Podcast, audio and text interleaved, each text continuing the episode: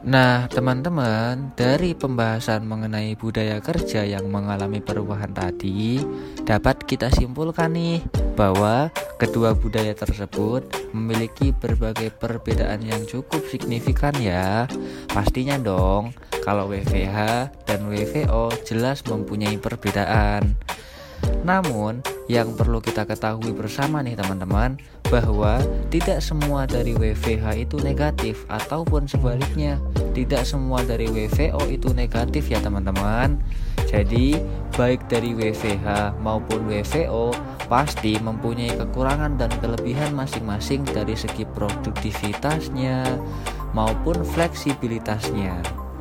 Misal nih ya dari segi produktivitasnya WVO dapat dikatakan produktif karena suatu pekerjaan di mana pekerjaan tersebut harus dilakukan dengan kerjasama atau dilakukan dengan bersama-sama.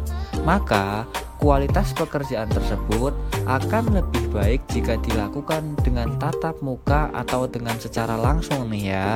Pastinya dong.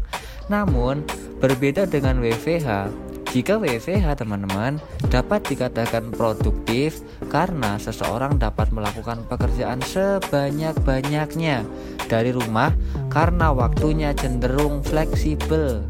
Gitu ya teman-teman. Selain dari segi produktivitasnya, WFH dan WFO juga memiliki perbedaan dari sisi fleksibilitasnya nih teman-teman.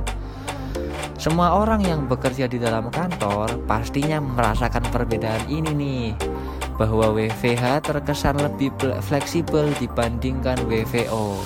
Yaps, memang demikian ya. Jadi, ketika WVO, seorang karyawan akan dipaksa untuk datang pagi-pagi, memakai seragam dan perlengkapan lainnya. Namun, ketika WVH atau bekerja di rumah, karyawan bisa lebih fleksibel nih mengerjakan apa pun kapan saja di mana saja asalkan di rumah masing-masing tidak wajib memakai seragam dan berbagai kelusan lainnya yang membuat work from home lebih fleksibel dibandingkan work from office. Gitu ya teman-teman